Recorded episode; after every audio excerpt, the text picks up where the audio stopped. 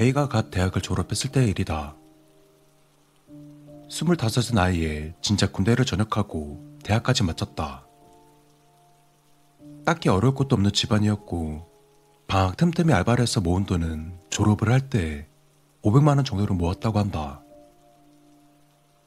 A는 정장을 살까 시계라도 살까 하며 행복한 고민을 하던 도중 여행이 가고 싶어졌다고 한다. 졸업도 했겠다.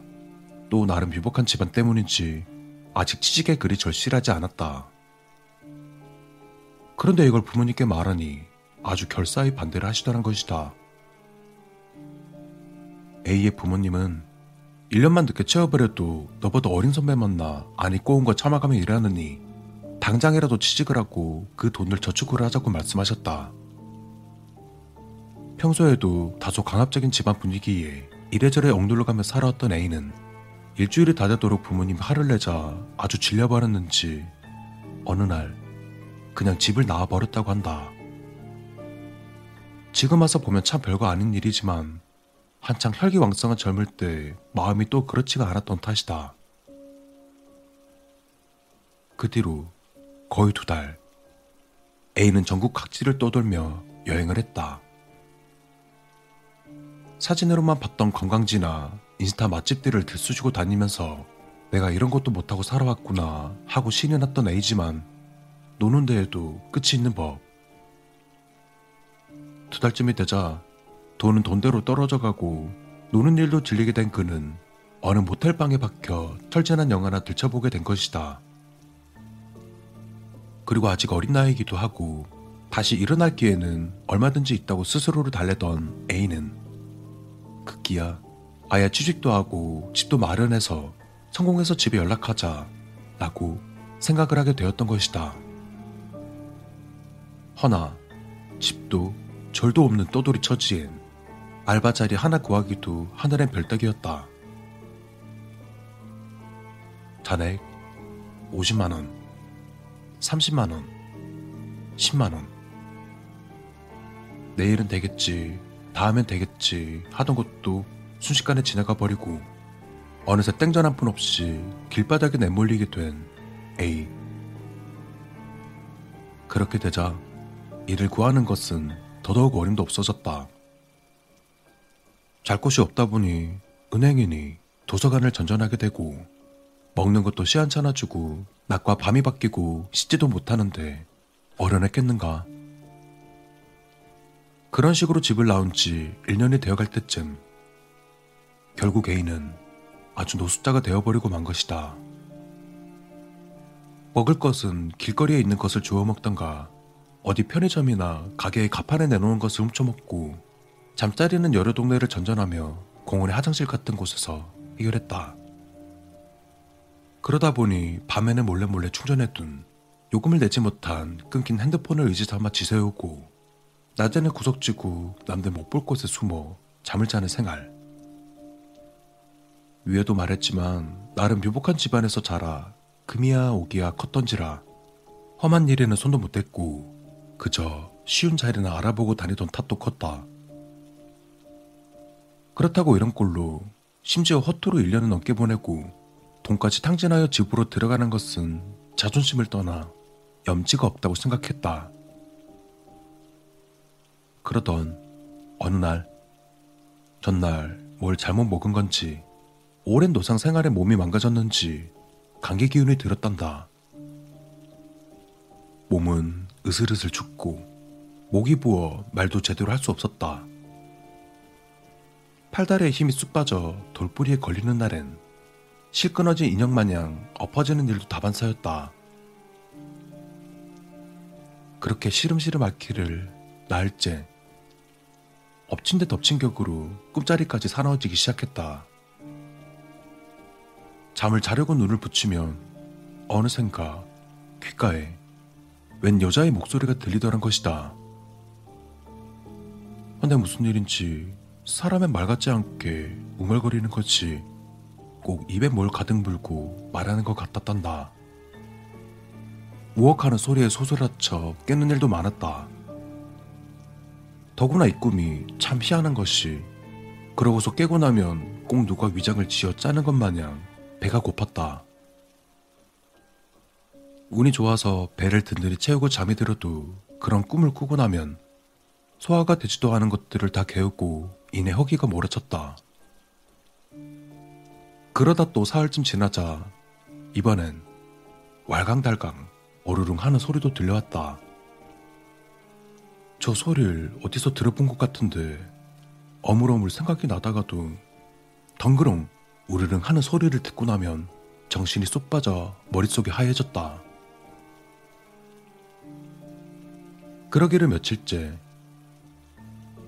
이번엔 꿈속에서도 길을 쓰고 소리가 들리는 곳을 찾겠다고 정신을 바짝 세우자 어두운 공간 너머로 누군가가 보였다.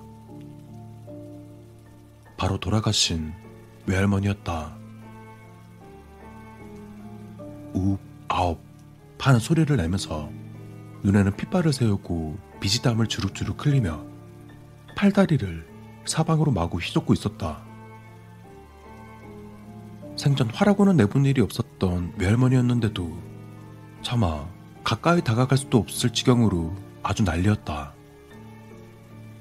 그러다 애와 눈이 마주치면 더 거세게 소리를 지르며 팔을 이리저리로 마구 내저었다. 그제야 애도 이게 무슨 사단이 나겠구나. 이러다간 죽겠다라고 생각한 그였다. 그러다 그는 길거리의 동전들을 주워 모기 시작했다. 그리고 집에 연락하고는 다시 집으로 들어가게 되었다.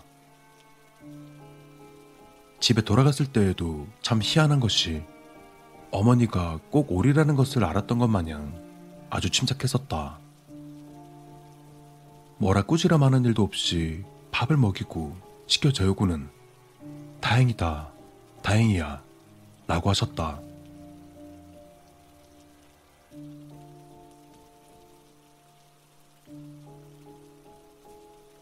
염지가 없어 몸을 추스르고 취직을 하고 다시 정상적인 생활을 돌이키고도 반년. 그제야 그때 일을 물으니 어머니가 낯빛이 하얘져서 해준 이야기다.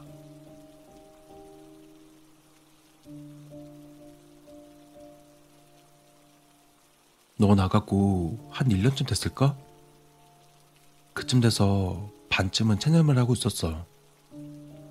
연락은 커녕 어디서 봤다는 여기도 나오질 않고 전화도 한 통 없고 내가 살아도 사는 거였겠어?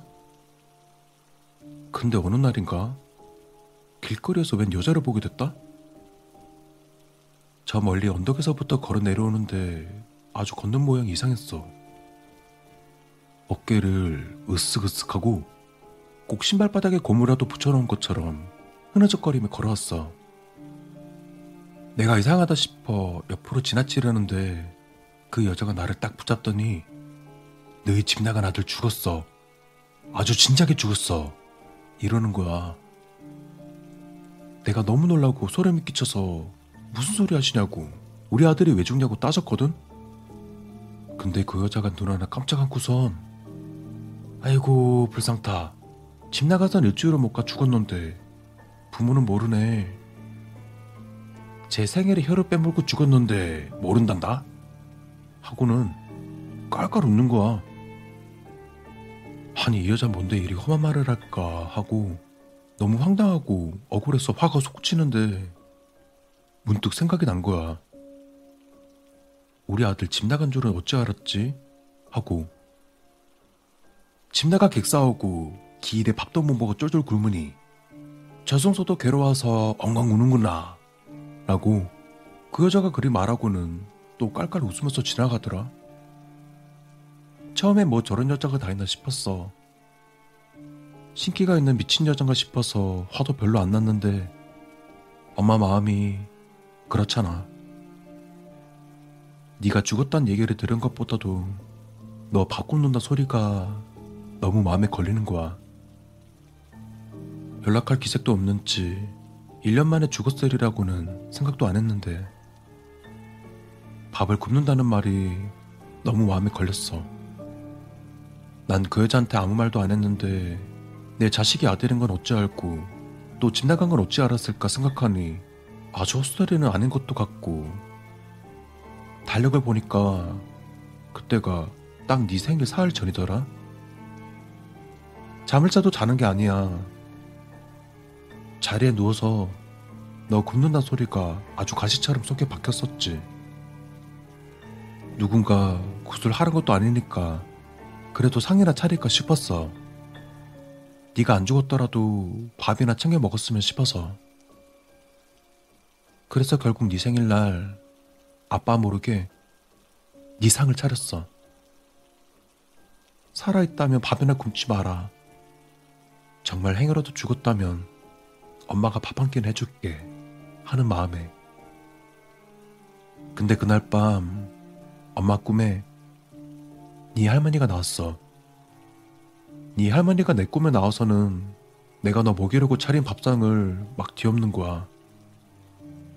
녹색 그릇에 밥도 담고 국도 담고 고기도 구워서 올려놨는데 근데 입을 꾹 다물고 어, 어 하면서 아주 다 뒤집어 부셨지.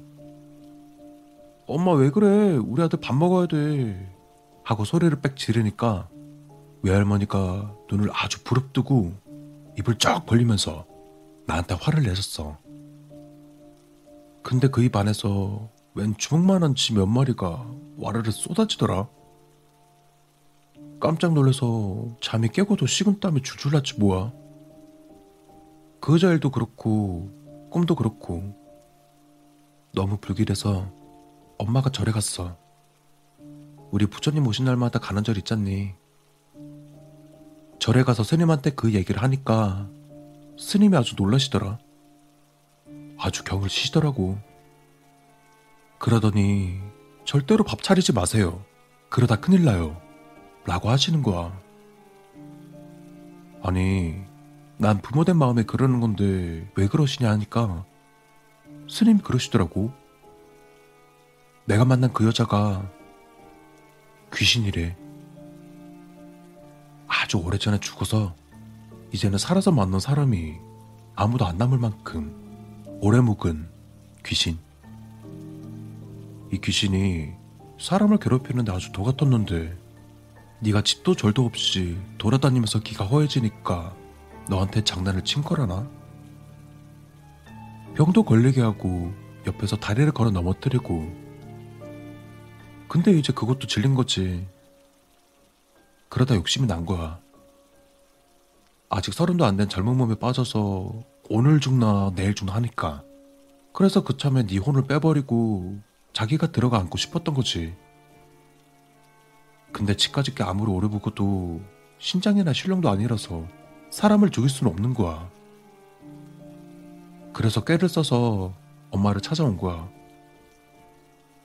부모 자식 연이란 게 천륜이라 아주 중한 인연인데 이게 또 말이 야다르고 어더러더고 반대로 이 인연을 이용하려던 거래.